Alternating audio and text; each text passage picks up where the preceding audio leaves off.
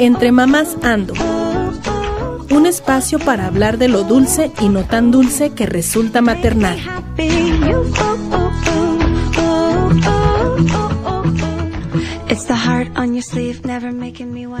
Buenos días, buenas tardes, buenas noches, bienvenidas y bienvenidos a este episodio intermedio de temporadas especial de la Semana de la Lactancia Materna.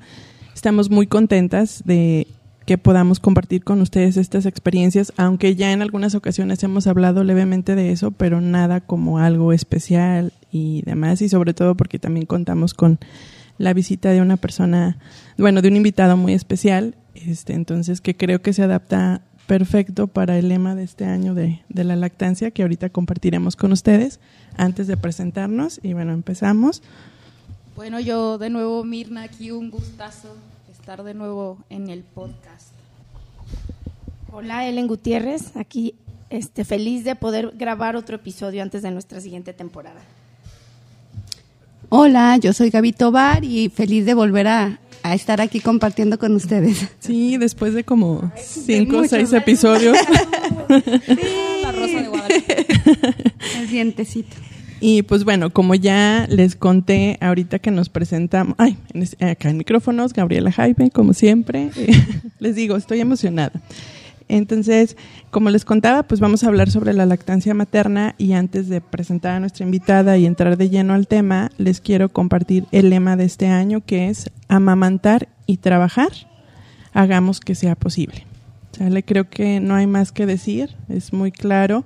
Y pues bueno, en este país tenemos buenas experiencias, malas experiencias y pues bueno, ahora sí que vamos a hablar de cómo nos fue en la feria, ¿no? Y, y pues bueno, bienvenida Yondat. Ah, Si- mucho gusto. Si quieres Muchas presentarte, con- contarnos cuántos hijos tienes, a qué te dedicas, algo de ti antes de empezar. Sí, bueno, pues muchísimas gracias por invitarme. De verdad que me siento muy honrada por estar en este proyecto, sobre todo porque, bueno, lo hacen con muchísimo amor y, ya platicábamos un poco afuera de esto, que es muy importante visibilizar las experiencias de las mamás porque de alguna manera como que nos empezamos a identificar y entonces empezamos a, a conocer que nuestros hijos pues están pasando procesos, edades y que como mamás a veces también pasamos procesos muy similares y ayuda muchísimo escuchar la experiencia y vida de otras mamás. Pues yo soy Joanda, tengo dos hijos, este, he lactado constantemente, casi dejé nada más tres meses de, de lactar de uno a otro. Entonces pues yo creo que seguro va a salir una plática muy nutrida de esto. Y pues muchísimas gracias. No, pues muchas gracias a ti. Gracias. Bienvenida. Y pues bueno, ahora sí que no sé, lanzo la, la primera pregunta y ya ustedes deciden quién empieza, quién, quién nos comparte primero. Y creo que la primera pregunta eh, sería si, pen- digo, obviamente es, es obvio porque ya lo hemos compartido no, todas decidimos lactar y no sé si me quieran contar por qué decidieron lactar. O si en algún momento pensaron, no. O- Ahí voy. venga, venga. No, en realidad es que, bueno, yo cuando decidí ser mamá, eh, empezaba a documentarme y desde siempre, o sea, cada vez que lo platicábamos, digo, cada vez que hablábamos Alfredo y yo sobre esto, pues veíamos cada vez más información que la lactancia era súper importante para el desarrollo del bebé. Siempre era importante el- la lactancia. Siempre que nos documentábamos veíamos que era importante la lactancia en el desarrollo de un ser humano. Entonces, yo creo que desde ahí ya decíamos, no, sí, vamos a lactar.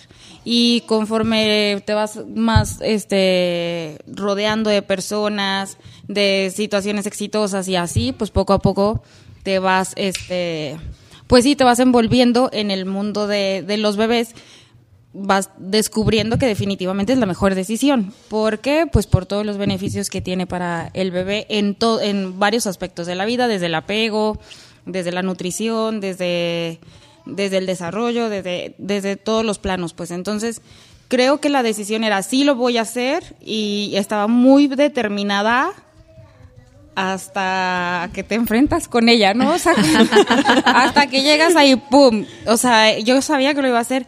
Creo que lo que me faltó documentar es, o sea, leer en la documentación era lo difícil que verdaderamente era, ¿no? Claro. Porque sí te dice es, todos los beneficios, te dicen que es muy bueno, que además todo lo que te vas a ahorrar en latas de leche y entre otras muchas cosas. Pero cuando lo ves, cuando te enfrentas ahí es, uy, este... Qué demandante. Eso no venía en mi libro. sí, está muy complicado. Bueno, en mi caso, en mi caso no fue nada sencillo y fue una sí, ahí yo creo que volvió a ser una decisión ¿eh? o sea ya cuando estás ahí ya vuelve a ser una decisión de híjole si les digo si es lo mío o no es lo mío.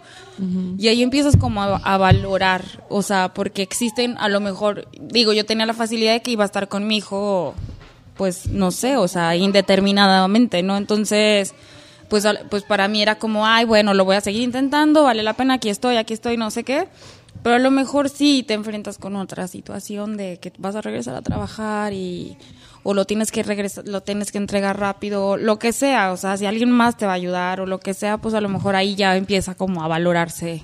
Digo, cada cada situación es distinta. Pero bueno, o sea, mi decisión la llevaba desde mi documentación cuando cuando estaba embarazada y la y, eso fue lo que determinó que, que siguiéramos. Muy bien. Sí, no, bueno, yo nada más como que aportar a, a, lo que comentaba ya Mirna.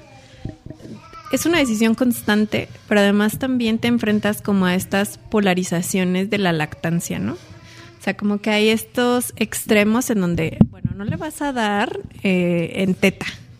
Extraerte no es lactar, ¿no? Entonces son como, es como una decisión constante porque te enfrentas muchas veces mmm, a lo interno, pero también lo externo pesa mucho, ¿no? Uh -huh. Lo que te dice la mamá, lo que te dicen. Y si decides trabajar, pues evidentemente no vas a poder tener pegado al bebé todo el día, ¿no? Entonces, de alguna manera, creo que sería muy bueno dejar ese mensaje, ¿no? Tu lactancia es tan válida como te funcione. Claro. Exacto, ¿verdad? totalmente. Sí, bueno, yo también, desde que supe que iba a ser mamá, yo tenía muy claro y estaba decidida a que la lactancia iba a ser la parte importante del desarrollo de mi bebé, ¿no? Todos los primeros meses, lo que sí no sabía era cuánto, cuánto iba a lograr lactar, pero, pero yo decía, con que rebase los primeros seis meses, creo que ya me puedo sentir uh -huh. satisfecha, pero gracias a Dios y afortunadamente lo logré más. Siento que tiene muchísimas ventajas y el hecho de lactar me abrió los ojos a descubrir que realmente sí tiene muchas ventajas, pero como dice Mirna, es algo agridulce porque, bueno, yo también lo quería lograr con todo mi ser.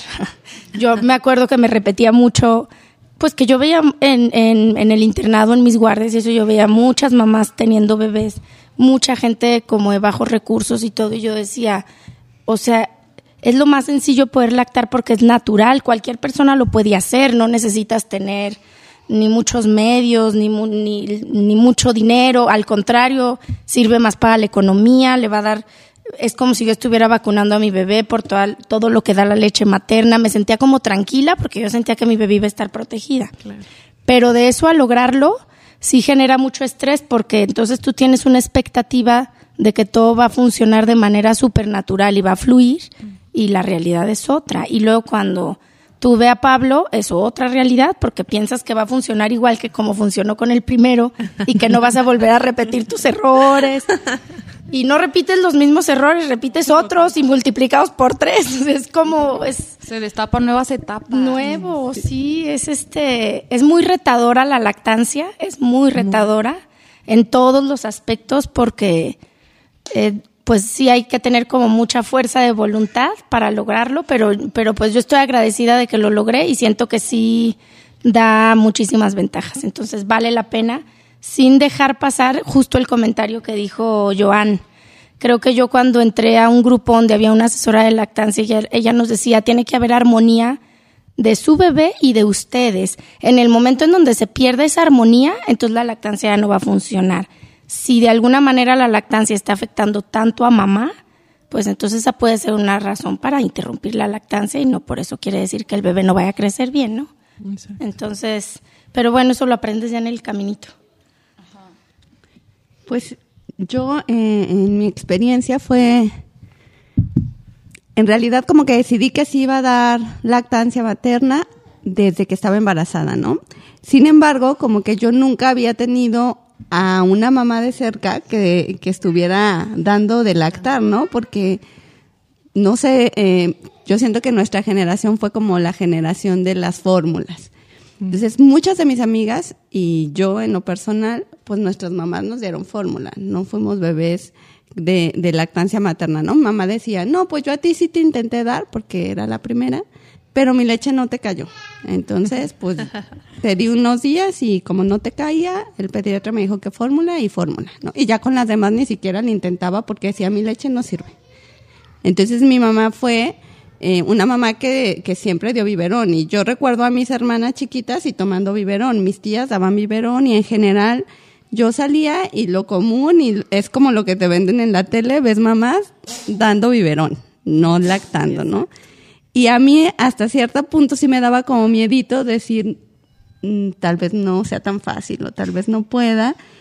Y a la vez decía, ay no, pero aparte es como raro, yo no sé si aguante, ¿no? Y tomé un curso eh, psicoprofiláctico antes del embarazo y ahí fue cuando empecé como, como a convencerme más, ¿no? De si se puede, es algo natural, todas podemos y es lo mejor para el bebé y todo. Y ya tenía clarísimo que sí, ¿no? Que sí iba a dar lactancia.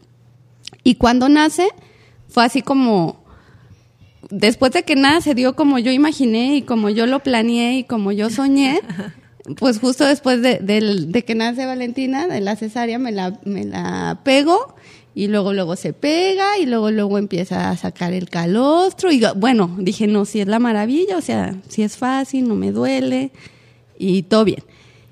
Pero, pues ya, ya les había contado que tuve una complicación y en la noche me la quitan, me meten a quirófano y la bebé se queda en cuneros y le dan biberón. De ahí, cuando me la vuelven a llevar en la mañana, ya no se quiere pegar al pecho, ya solo quiere biberón. y entonces, Qué pues ya era así como batallar, batallar, no quería. Terminé con asesor en lactancia, me dijo, sí, pues es que le afectó que luego, luego le dieran biberón y yo creo que le dieron varias onzas y así. Y empezamos con relactador. Entonces, como que todavía lo recuerdo, digo, tenía energía todavía, no tenía tantas noches de desvelo porque si era levantarte, acomodarte, pegarte la manguerita y preparar la fórmula y pegarte al niño y estar ahí, este, mi esposo y yo, ¿no? Unos días. Y después, pues ya, logramos con eso que que al final otra vez pudiera lactar. lactar. Y ha sido una experiencia muy padre, sí, pero con todo y todo, aunque ahorita llevo un año, cuatro meses de lactancia, sí hay noches que yo digo, ay, no, qué horror. Y sí me, sí me pregunto a veces así como... Y todas hemos dicho. Si tuviera otro bebé, le daría lactancia materna exclusiva. Y, y es que yo tengo la claridad de que si es lo mejor, Valentina casi no se enferma, o sea en ese sentido, le va súper bien. Claro. Pero es muy demandante, ¿no? O sea, si es muy demandante, es muy cansado, no, no sé. Pues esa es otra, ¿no? Que pensamos en lactar o no lactar, pues también puedes cambiar de decisión entre un hijo y otro, depende cómo esté el entorno, tu energía, cómo va el otro niño, ¿no? Digo, hay mamás también que a mí se me hace eso sí todo terreno, que nunca dejan de lactar, ¿no? Ajá, que embarazadas siguen lactando. Yo creí que iba a ser de eso, así no pudo. Dios mío, no sé cómo le hacen, pero a mí se me hace que Y sea luego en tándem y así, ¿no? Qué, qué cosa. Yo creí que iba a ser de esas y no, no pude. O sea, no. Aguanté siete meses de embarazo lactando. Wow. O sea, lactaba y estaba embarazada. Pero cuando estás embarazada, el Siete dolor, meses. o sea, los pezones se vuelven súper sensibles. Y entonces, pues ya yo lloraba casi en la noche, o sea, se me pegaba mi hijo y justo lo que acabas de decir, o sea, todas en alguna noche complicada hemos dicho, Ya. ya, basta. Pero luego al siguiente día como que recapitulas y empiezas a decir, bueno, pero pues es que es inmunidad para mi hijo, ¿no? O sea, en realidad la leche es un tejido. Tú estás transmitiendo un tejido que además le digo a mi esposo que parece como tejido de alien porque como que predices el futuro. Días antes de que tú, tu, tu niño se enferme, tu cuerpo ya como que empieza a predecirlo y empiezas a vitaminarlo y a darle Y la consistencia la de la consistencia y la inmunidad que tu hijo necesita. Entonces, cuando tú te pones a, a pensar eso en la mañana siguiente, dices, bueno, no, no hay bronca. O sea, otra noche más. Sí, fue como, fue una Otro mala noche, pero más. ya me siento mejor. Continuamos. continuamos. Esta historia continúa. Entonces sí, es como complicado. Yo no pude el tándem. Decidí quitársela a mi hijo. Fue un proceso muy sencillo. La verdad, yo me lo pensaba más complicado. Pero sí hay mamás todoterreno y para esas mamás tándem, todo mi respeto. mi respeto. ¿Y tú, Gaby, cómo te fue? Yo, igual que Gaby, ¿no? O sea, fue, al principio fue todo, toda la maravilla. Este, la primera noche, igual, de hecho, Emilio durmió toda la primera noche. O sea, porque, vamos, sí pregunté, creo que me acuerdo, no sé si fue a ti, Elena, a las 3 de la mañana o algo así. Déjame acuerdo. no sé si fue la primera noche o la, o, la segunda noche. Sí, Elena es la mamá experta. Ay, es cierto. Bueno, total que al final este alguien me dijo, "No, que o sea, que estaba Me echaban mucha responsabilidad, qué bárbaro. Sí, que, que al final era un proceso normal, que si, o sea, por el tiempo de parto y todo, el niño estaba cansado y se había comido bien y no pedía, no pasaba nada. Ya después de la primera... Sí, me preguntaste a mí. De la, después de la segunda noche, pues sí, ya habría que ver los niveles de baja de azúcar y bla, bla, bla. Dice, ¿no? sí suena a mí, este, yo creo que sí. Pero entonces la segunda noche, este, pues no paraba de, o sea, le daba de comer, y luego media hora, dos, una, creo que fue lo máximo fueron dos horas y entonces empezaba a llorar y es que no lo estoy llenando y es que así y luego al tercer día fue la ginecóloga y la dula y es que no lo estoy llenando y me revisaron el agarre. No pero es que está bien y, o sea me ayudaban a, a extraer leche de manera manual y todo está bien y era un estrés y si la, la, la pediatra me decía si no hay, o sea, si está comiendo, no importa la cantidad que coma, pero no metas fórmula, o sea, porque si es que no lo estoy llenando, o sea, es que dale cuando te pida. Y ya, se pasó una semana, creo que al, al, al sexto, séptimo día, la semana, volvió a ir la ginecóloga porque pues pandemia y estaba yendo la gine a mi casa. Este, me dice, si no estás segura, llámale a una asesora de lactancia y fue la asesora de lactancia, revisó todo, todo estaba bien. O sea, simplemente me psicológicamente me tranquilizó y dice, es que si quieres lactar a libre demanda, es a libre demanda. Sí. Entonces Cada media hora. Ok, va. Sí. Y en ese sentido fue muy fácil los primeros 15 días, el primer mes que Rodrigo estuvimos y yo estuvimos prácticamente solos y la bronca, o no la bronca, sino la, a veces la, la la inquietud. La no la incomodidad. La incomodidad, exacto. Fue cuando llegaron mis papás a ayudar, ¿no? Porque entonces es que se la quiere pasar pegado, es que esto, es que lo otro, es que no es el primer niño que tomaría fórmula, bla, bla, bla. Pero al final lo hablamos, lo entendieron y mientras estuve yo con él los primeros 45 días un, o casi los dos meses, fue libre demanda. Obviamente ya ahí entra el otro contexto de que regresas a laborar y entonces las cosas cambian. Y al final fue lactancia mixta, pero la verdad es que fue muy bonito. Luego renunció y yo lacté un año, ocho meses, ¿no? Entonces... Y es que es eso, o sea, en la lactancia puedes ir y venir, ¿no? O sea, en la lactancia no necesariamente tiene que ser como esta corriente ultrapuritana de no vivieron nunca, porque se han dado esos casos. Y también, nada más como una aportación, es que tenemos muy poca información las mamás sobre una lactancia sin tendencia. Pues, o sea, los médicos, por ejemplo, lo que hicieron contigo, Gaby, de meterle el biberón, o sea, mi pediatra, por ejemplo, mi hija, la más chiquita, me la quitaron porque el parto de Bárbara fue en una hora. O sea, en una hora. Yo tuve contracciones a las 11, empecé. Rapidísimo. Este, a las 12 ya íbamos para el hospital y mi hija nació a la una de la mañana. ¡Wow! Así. ¡Qué chido! Pero qué cansado para la bebé. Entonces mi hija nace con un nivel de oxigenación bajo y todo bien, todo perfecto y llegamos a la habitación. Y o cuando sea, un maratón. Cuando, así, ah, literal como Elena, así corriendo. este, le tomaron la y trae el oxígeno bajo, pum, se va a este a incubadora para que se para que se dé cuenta que ya nació. Entonces a mí me la quitan y yo no tuve la oportunidad de darle el calostro las primeras 12 horas, porque mi hija se tardó 12 horas en reaccionar y en saber que ya había nacido. Pero mi pediatra es muy pro lactancia, entonces él dijo, ¿sabes qué? Despreocúpate, sí le vamos a dar fórmula, pero va a ser con jeringa. Entonces ahí los contextos luego nos juegan en contra Claro. ¿no? de la lactancia. Sí. De hecho, yo sí tenía como todos estos conocimientos de se puede usar otras estrategias como la jeringa, como hasta el vasito, como eso.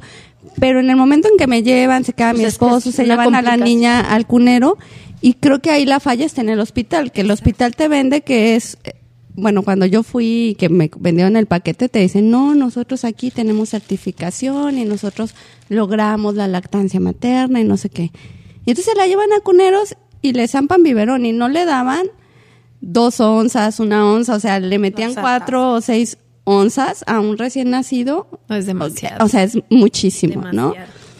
Y cuando ya sale y yo veo el problema, entonces yo estaba como molesta de por qué le dio un biberón y mi esposo, pero está bien, la cuidaron bien. Y mamá, sí, ¿qué tiene? Pues que tome fórmula. Y yo, no, o sea, yo así como que súper frustrada y yo, y es que encima, y le dije a la enfermera, no le, no le des biberón, dale en jeringa.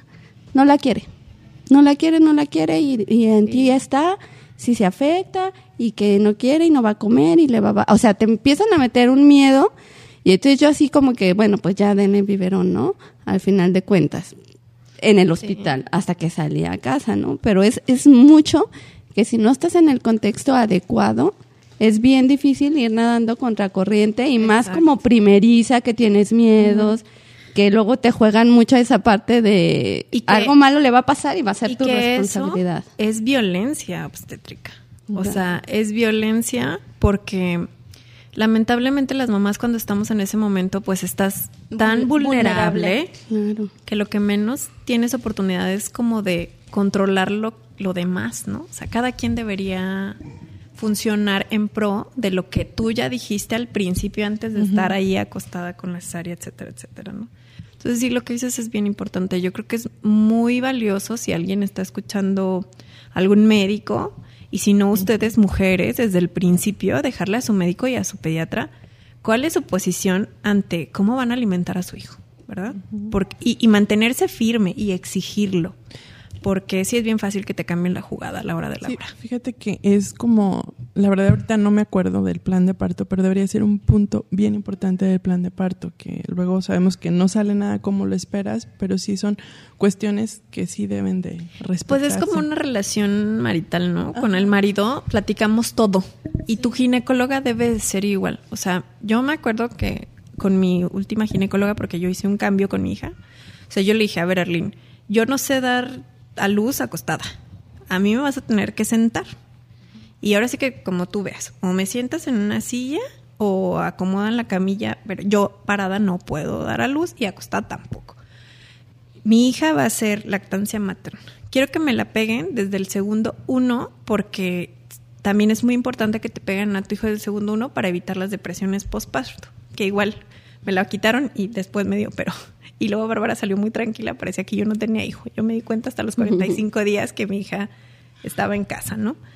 Este, y todos esos puntos, o sea, como que con tu médico y tienes que hablarlos y defenderlos y con tu pediatra y porque hay muchos pediatras como dice Gaby este se hace se hacen llamar por lactancia y a la hora de la hora pues no desde que la lista de mm, de cosas que necesitas llevar al hospital trae una lata de fórmula nos damos cuenta que estamos muy involucrados en esta cultura todavía de, de las fórmulas y de Pero es que sabes que siento, biberones. bueno, yo como, como lo viví como mamá primeriza, siento que aunque busques información antes de ser mamá, es como que un día no tienes el título y mañana ya lo tienes, claro ya eres la mamá. Y la verdad es que yo sí me acuerdo que yo me sentía muy insegura con todas las decisiones que tomaba. Yo quería como apoyarme en los expertos. O sea, como que si esperas que alguien te guíe un poquito.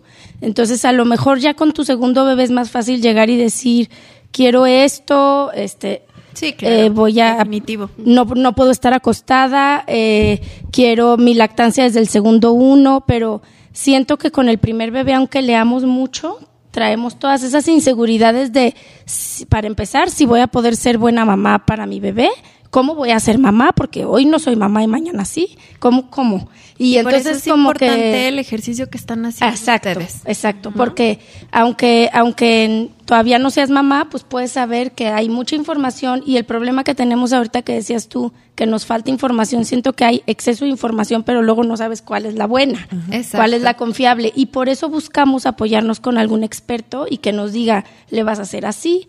Le vas O sea, yo me acuerdo que al principio, ya lo he dicho en otros episodios, me decían, sigue tu instinto de mamá. Y yo por dentro decía, no, yo no quiero seguir mi instinto, yo quiero que alguien me diga cómo para hacerlo bien. No, yo no vengo con ese incluido, a mí no me llegó. Entonces creo que ahí se da el, el error en muchas veces la lactancia en los primeros bebés. Sin embargo, ayuda muchísimo los cursos psicoprofilácticos y que de la mano vaya una asesora en lactancia. Yo no tuve, yo no tuve acercamiento con ninguna asesora en lactancia con Jimena eso lo supe hasta después, o sea, hasta que yo ya me empecé a informar y me incluí con una asesora en lactancia, todo mejoró.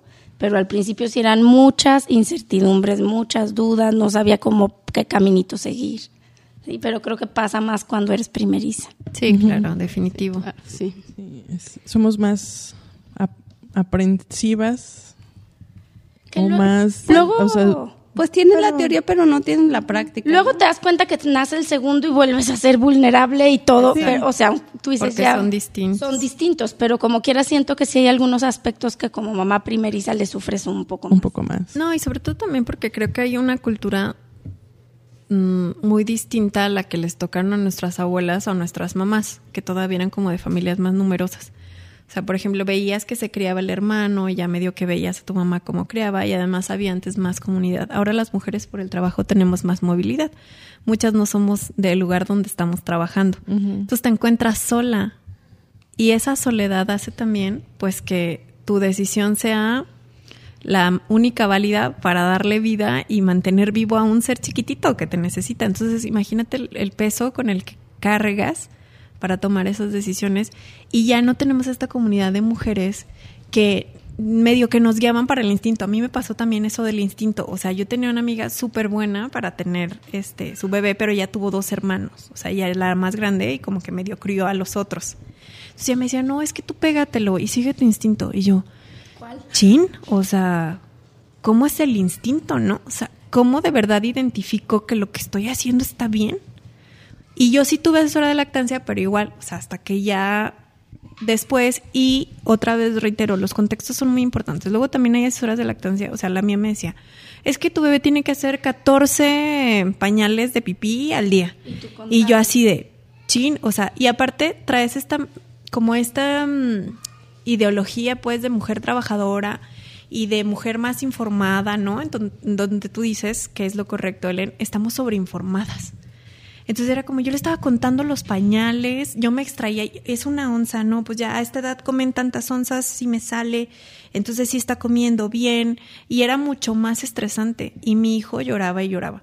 Yo me acuerdo mucho que, y ahí es el punto donde quiero llegar como para si otra mamá este, le sirve, pues el segundo día es el día que dice Gaby y que todas vivimos, el día de las vacas locas. Mi abuela le decía que era el día de las vacas locas. Porque lo que hace el bebé es justamente el primer día descansa de su labor que hizo. Independientemente sea cesárea o parto, los bebés terminan, digamos, medios cansados de adaptarse el primer día. Pero el segundo día que ya agarran fuerza, ellos empiezan a succionar para demandar la leche y es como un pedido por internet. O sea, ellos jalan toda la noche o toda la tarde, dependiendo de cómo te toque el bebé, porque a veces es toda la noche, a veces todo el día para que empiece a salir tu leche en los siguientes días. Y así te la avientas. El segundo día es tormentosísimo y el tercero ya un poco menos. Y como para el cuarto o quinto, más o menos, ya empieza como a salir una buena producción de leche y entonces el niño empieza a estar un poco más calmo. Pero también al ser mamá primerizas, y algo que mm, hay una autora muy buena que les recomiendo leer a las mamás, Laura Gutman, ella dice, tú tienes una simbiosis con tu hijo. Entonces, si tú estás nerviosa, tu hijo en automático va a ser un reflejo de lo que tú quieres, consciente o inconscientemente aceptar. Si el niño está gritando o está este, intranquilo, y aunque tú te sientes muy tranquila, hay algo que no te deja estar tranquila. Entonces, como mamá primeriza, no sé si a ustedes les pasó, pero a mí me pasaba mucho eso con mi hijo. O sea, yo estaba intranquila por la leche y mi hijo igual. O sea, y estaba lleno, y estaba comido, y salían las onzas que debían ser, y mojaba los pañales, pero el niño al final no estaba tranquilo, ¿no? pero es bien difícil mantener esa tranquilidad. Y, los primeros días que no sabes nada. inventes. Y luego aparte te empiezas así como a sentirte estresada por no estar tranquila también y que no le vayas a transmitir esto, eso a tu bebé. Es mucho, es todo eso que dices que eh, siento que debes de encontrar tu asesora de lactancia de confianza con la que de verdad hagas clic porque también todas las personas tenemos mentalidades y criterios diferentes de lo que queremos con nuestros hijos y eso lo vas descubriendo y se vale que si, que si con una asesora de lactancia no, pues buscar otra. O no, o, no tener. O, sea, yo dije, no, bye. O sea, yo en ese momento, cuando los 14 pañales y que las 11, que no sé qué, y lo mismo me pasó con el sueño de mi hijo, ¿no? O sea, y que tiene que dormir no sé cuántas horas. O sea, yo llego a un punto en el que dije, bye. Todo no sé cómo le voy a hacer, no sé cómo vaya a fluir, pero no, para mí no es útil el que me estén diciendo cuánto tiene que tomar, ni cómo me lo tengo que pegar, ni si tiene que, abrir la yo boca. Yo sí tengo que aportar algo. Sabías demasiado.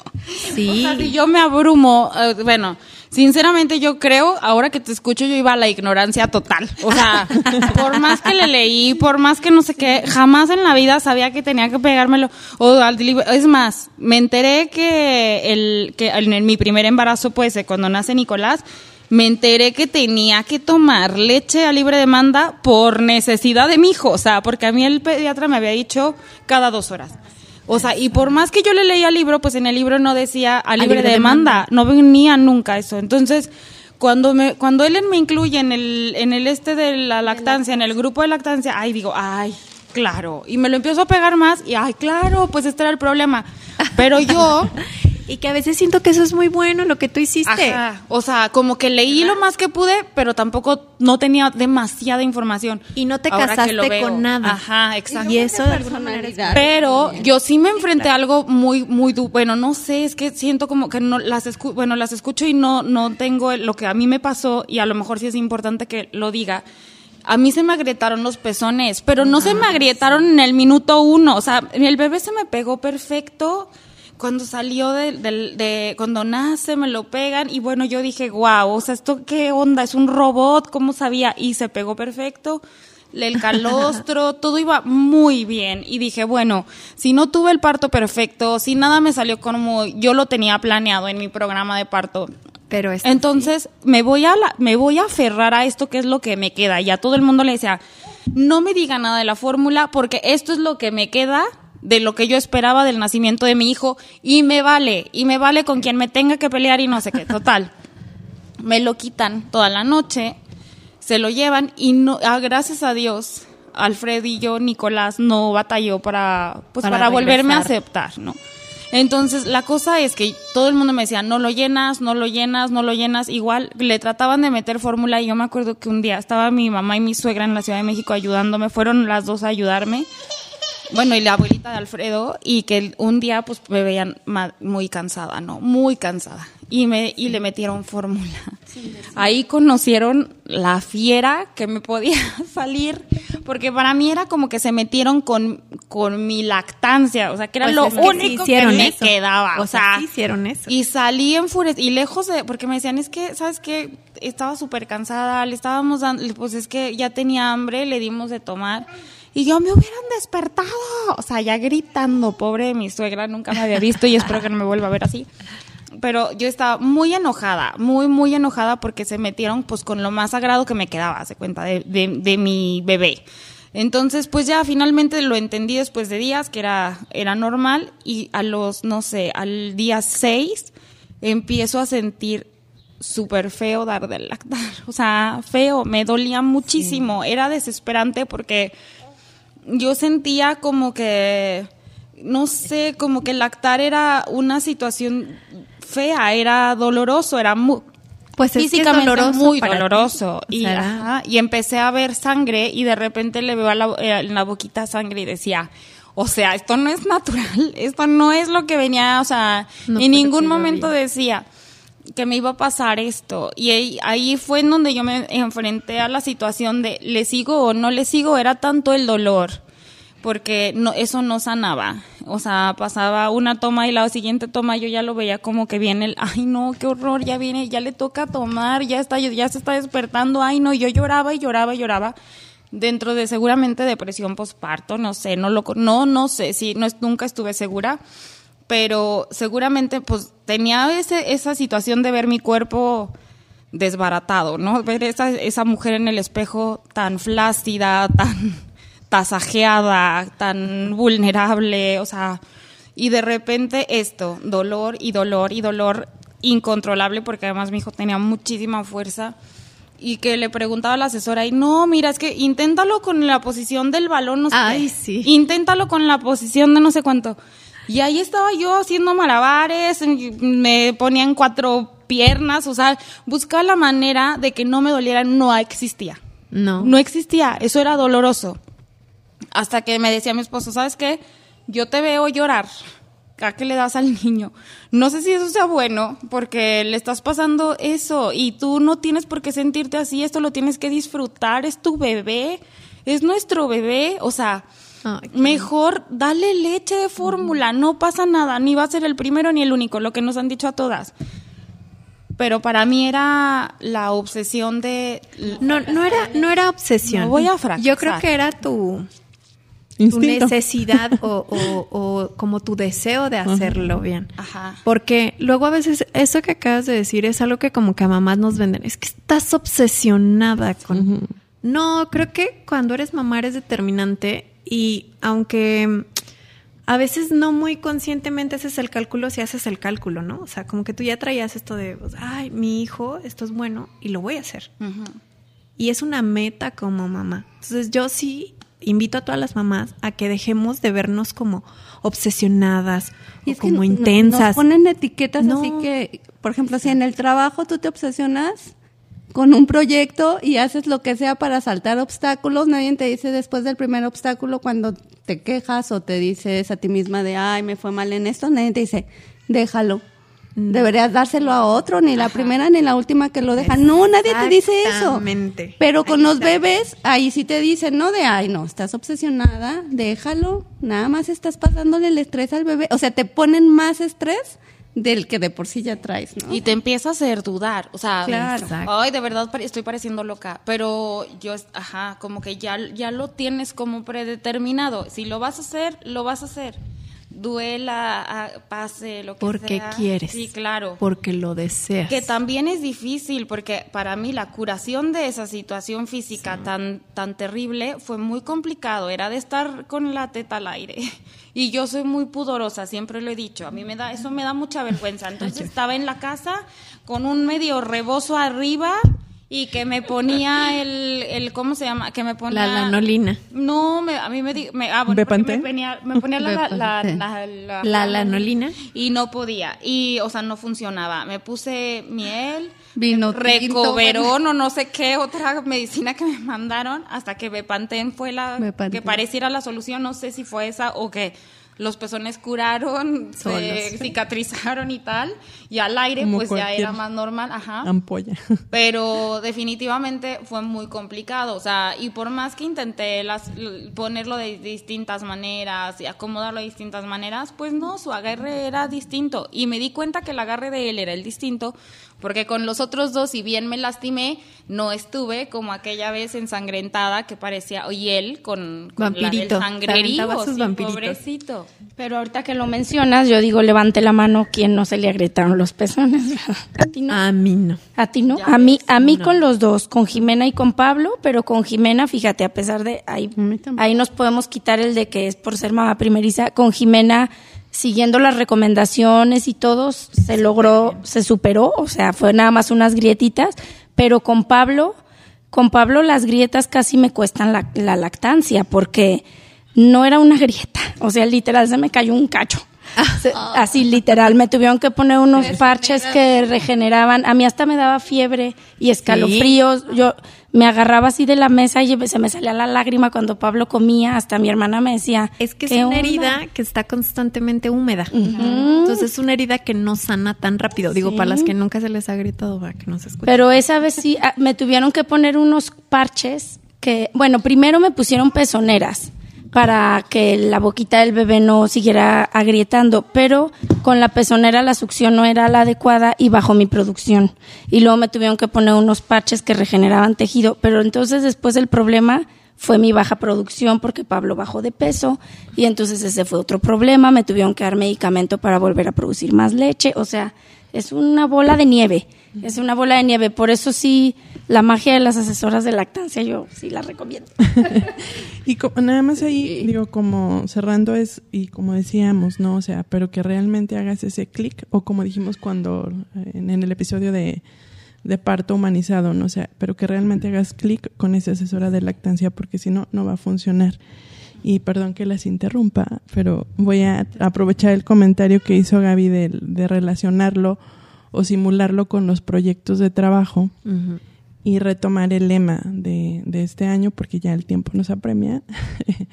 este, y me voy a enfocar en, en ti, yo he andado un poquito. este, precisamente recuerdo mucho, ¿no? Que, que entre lo que poco que platicábamos por mensaje y las publicaciones de Facebook y así, me di cuenta que habías renunciado y yo te preguntaba, es que cómo tomaste la decisión de renunciar del trabajo.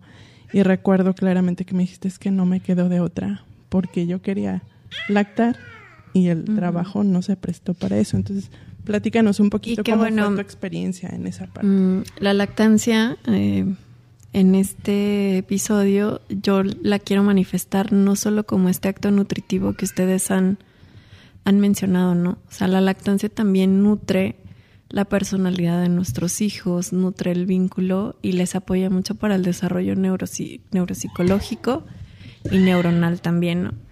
Eh, yo cuando te platicaba eso, mm, mi hijo se despertaba 10, 12 veces en la noche y entonces yo toda la noche me la pasaba con el pecho descubierto y mi hijo se enchufaba para poder seguir conciliando el sueño. Y esto era de día y de noche, ¿no? En las tardes que se aventaba su hora de, de siesta, era 45 minutos, se pegaba y se volvía a dormir otro tramito y yo me la pasaba literal con él acostada lactando. O sea, yo lacté cerca de ocho meses, muchas horas, porque son como ocho meses durante los niños duermen casi todo el día y casi este, toda la noche están ahí como medios despiertos.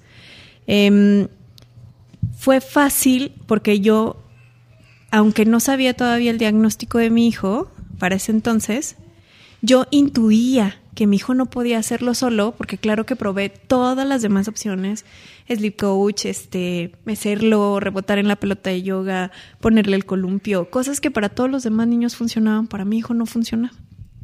Entonces, a mí no me costó trabajo porque yo dije, el sueño, como la lactancia, es alimento para los niños en esta edad. Entonces no me queda de otra. Mi hijo no puede. Y todo el mundo. ¿Cómo te iba a ti con el cansancio?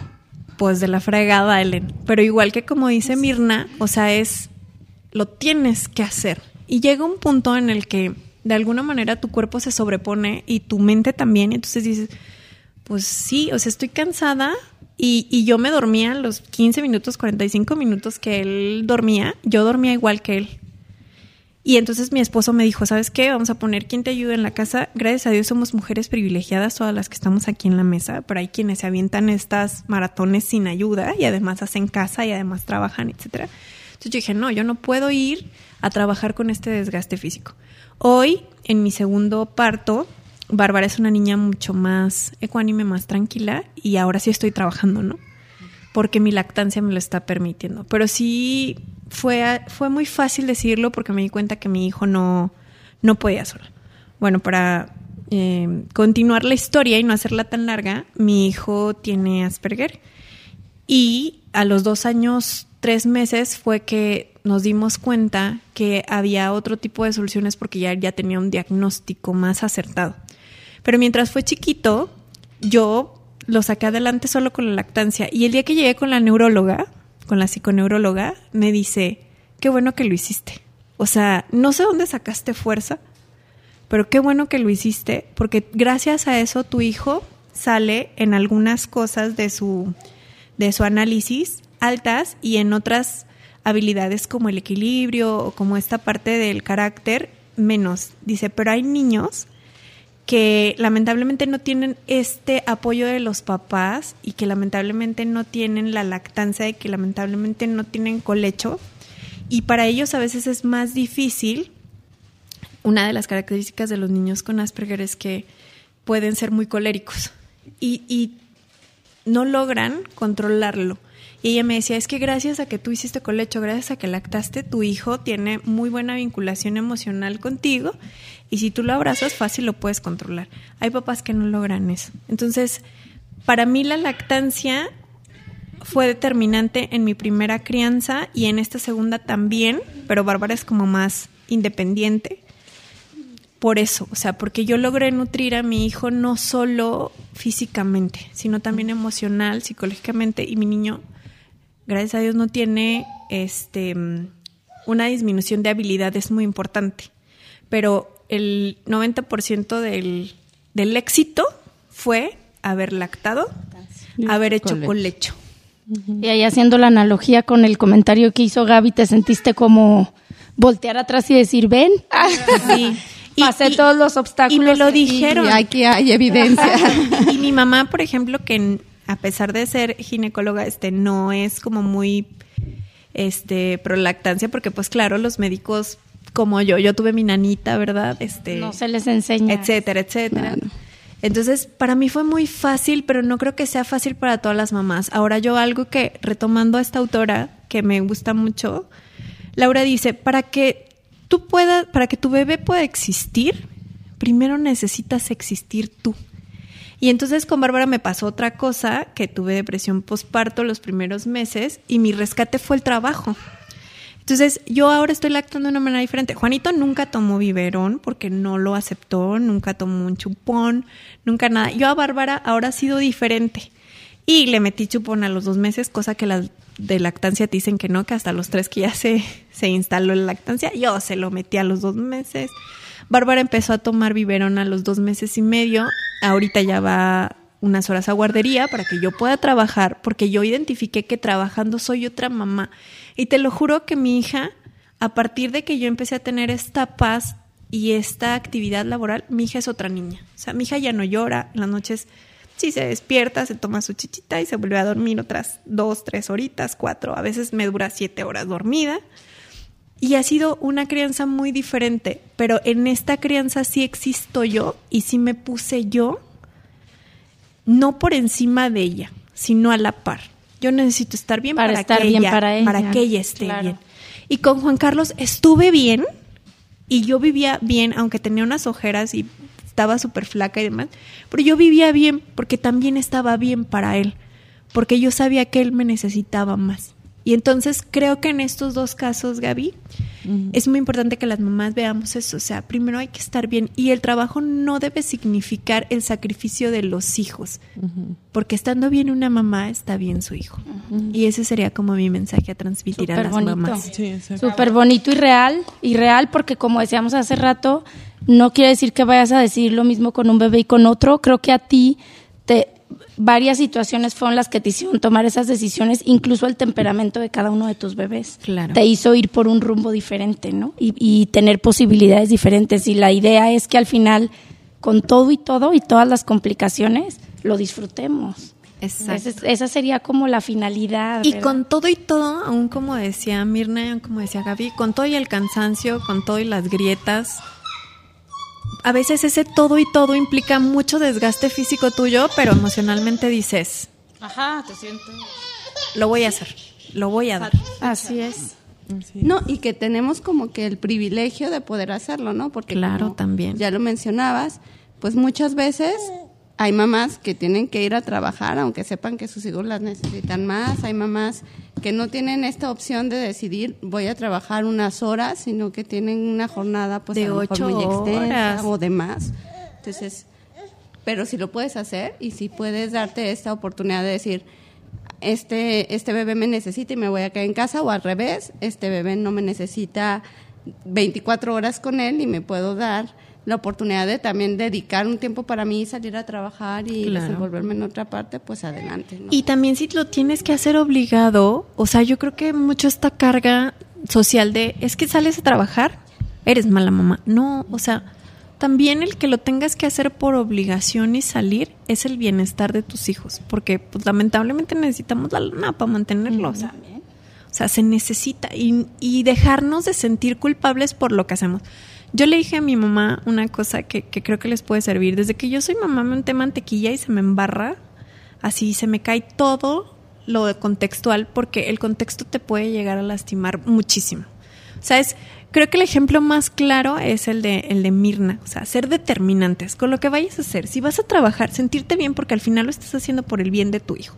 Si te vas a quedar en casa, que te sientas bien porque al final lo estás haciendo por el bien de tu hijo y por el tuyo. Y siempre como contemplarte dentro porque somos un binomio. Hasta los nueve meses medio que nos empezamos a separar, pero antes de verdad somos un binomio. O sea, estamos unidos a nuestros hijos. Y entonces todo lo que tú hagas, si tú lo sientes benéfico, va a ser benéfico para los dos. Y yo te lo garantizo. O sea, tenía muchísimo miedo de ir a dejar a mi hija a la guardería. Muchísimo. O sea, yo creo que ha sido... Pero ahora ves que les dio más calidad a las Y nos dio más calidad a las dos. Y yo tenía mucho miedo de no trabajar tan bien. Porque yo he trabajado toda mi vida y a mí nadie me educó para ser mamá. O sea, yo ni pensaba tener hijos para empezar. Y cuando tuve que tomar la decisión con Juan Carlos fue de, pues es que esta es porque estoy segura que está. Entonces siéntanse seguras y siéntanse bien de todo lo que están haciendo, porque el lema que decimos todas las mamás, lo estamos haciendo bien. Cualquier cosa que hagamos y como la hagamos, lo estamos haciendo bien. Exacto. Justamente, y pues bueno, no sé si, digo, ahí hablando un poquito del lema, ¿no? De amamantar y trabajar, no, no sin afán de no sé cómo, cómo expresarlo, pero al final así. ¿Cómo, va, Gaby? Exacto, ¿cómo va? Yo, por ejemplo, que viví la lactancia en, en el trabajo los primeros meses antes de tomar la decisión, yo sí quiero hacer, antes de terminar, porque digo, todas tenemos tienen compromisos y tenemos que cerrar rápido y no nos podemos extender hasta las dos horas que luego a veces hacemos, pero sí quisiera contextualizar de que es bien complicado en México trabajar y lactar. Claro. Porque para empezar tienes los primeros meses una hora para lactancia. Y entonces, dependiendo de cómo sea la relación con tu jefe o con quien sea, pues entonces, pues bueno, te dan la hora de lactancia y puedes conciliar si la quieres al principio, al final, a la hora de la comida, lo que quieras. Pero entonces vienen los espacios para la extracción. Tampoco hay. Que no hay que no son los adecuados. Yo los primeros meses, yo digo de verdad, nunca me cuestionaron si me salía de la oficina a extraerme o nada, pero no era, no era el espacio correcto para hacerlo y terminé de dejar de hacerlo porque no era lo suficientemente higiénico para poder hacerlo. Y entonces, dentro de muchas cuestiones que ya he comentado de por qué decidí no trabajar, creo que al final también fue una decisión así, ¿no? O sea, decir, pues bueno, o sea, es el único después de tanto tiempo y lo mejor para él y para mí es esto. Y entonces sí vale la pena eso, ¿no? De decir, jefes o quienes escuchan que tienen esa posibilidad, que trabajan con mujeres y demás, busquemos los espacios. Nada cuesta destinar un rinconcito y hacerlo cómodo o, o conciliar esa parte. Digo, al final México no está tan acostumbrado a trabajar por objetivos pero mientras la mujer quiera trabajar y tenga esa disposición y quiera combinar ambas cosas, pues hagamos que los espacios sean los adecuados. Y también empezarnos a poner perritas, o sea, la verdad. sí. Que me disculpe, que me disculpen, así es como va, ponernos perritas. ¿Por qué? Porque mm, a las mujeres nada se nos ha dado a través de la forma gentil. La verdad es que todo nos ha costado mucho. Entonces yo creo que estos espacios pues a veces hay que exigirlos, ¿no? Y que gracias, este, digamos que a volumen, somos muy visibles, somos muchas mamás. Entonces creo que este es momento de unirnos como más, así como lo están haciendo pues otras comunidades, ¿no? Que digo, nosotros no somos una comunidad como tal, pero, pero sí somos un grupo importante. Y este sería, pues lo dejamos de tarea igual. Creo que es muy importante hablar sobre la maternidad y los derechos de las mamás. Porque, y espero pronto sacar un artículo que estoy escribiendo acerca de eso. La verdad es que nuestros derechos como mamás están bien vulnerados. Estos tiempos, tres meses nada más para, para este para regresar a trabajar, que a los papás les dan solo una semana y que las realidades han cambiado. O sea, antes a lo mejor pues el papá puede ser una semana porque te quedabas con la mamá y tal, pero pues ahora ya tenemos mucha movilidad. las mujeres. Entonces, sí creo que es momento también como mamás, y eso lo dejamos para otro episodio, nada más sembrarles la semilla de defender sus derechos, porque existe este, este tiempo para, para lactar y que a veces tampoco se los dan, ¿no? O vas a ir a lactar en media hora. Ey, compadre, o sea, la ciudad ya no está para que te muevas en 15 minutos, ¿no? Entonces creo que hay muchas cosas que cambiar y hay este, diputadas últimamente, ¿verdad? Que, que se dicen muy pro lactancia y que son hasta asesoras de lactancia y demás. Pero al final del caso no termina de cambiar la realidad.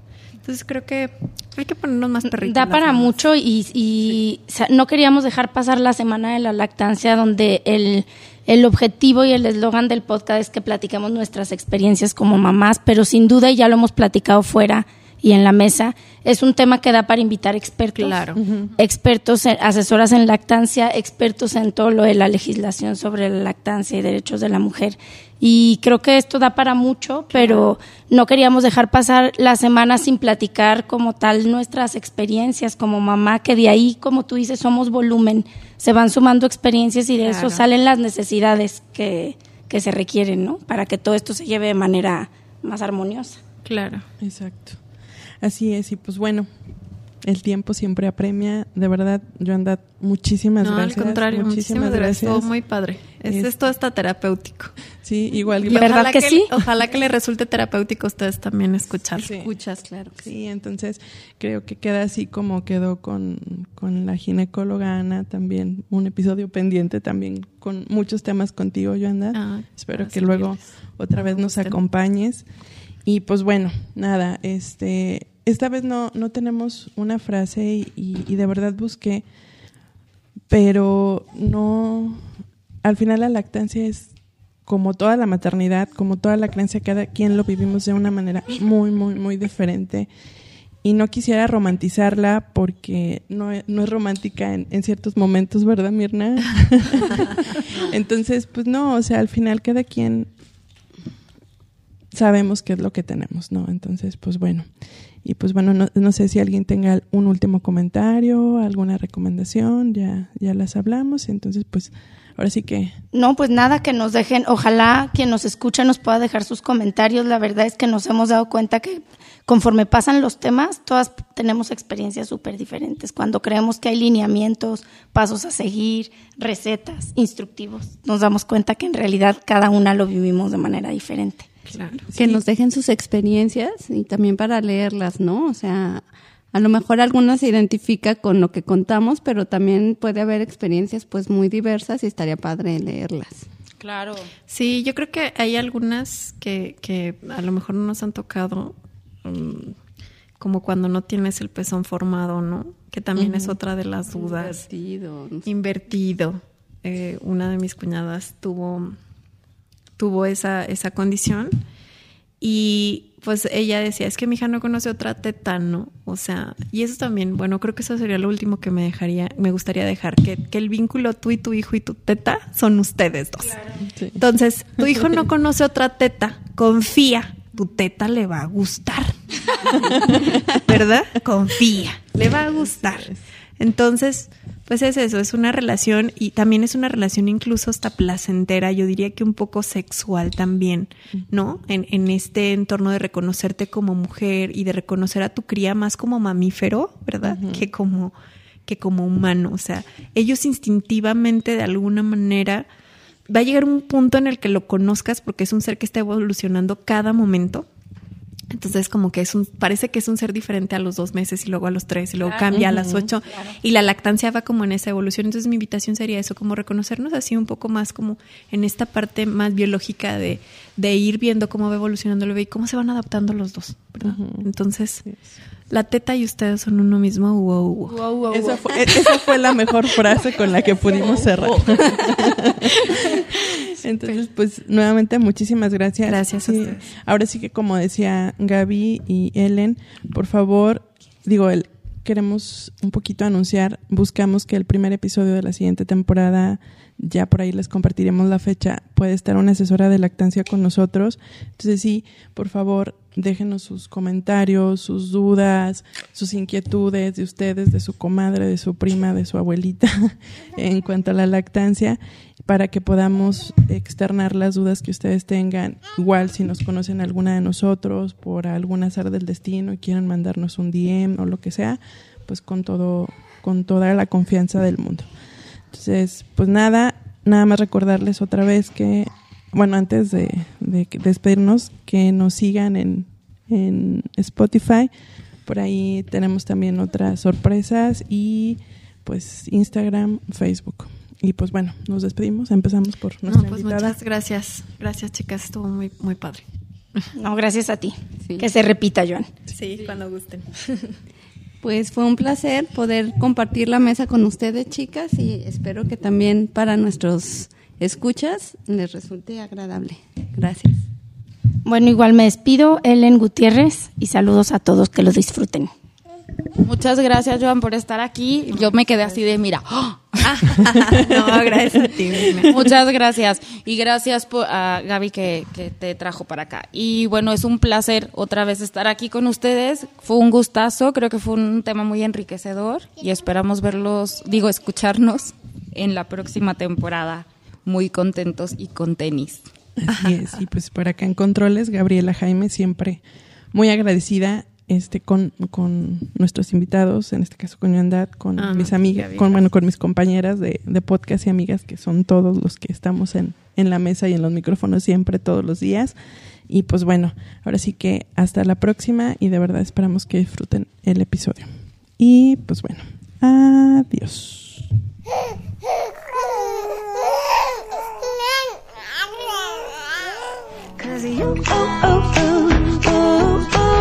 Entre Mamás Ando. Un espacio para hablar de lo dulce y no tan dulce que resulta maternal.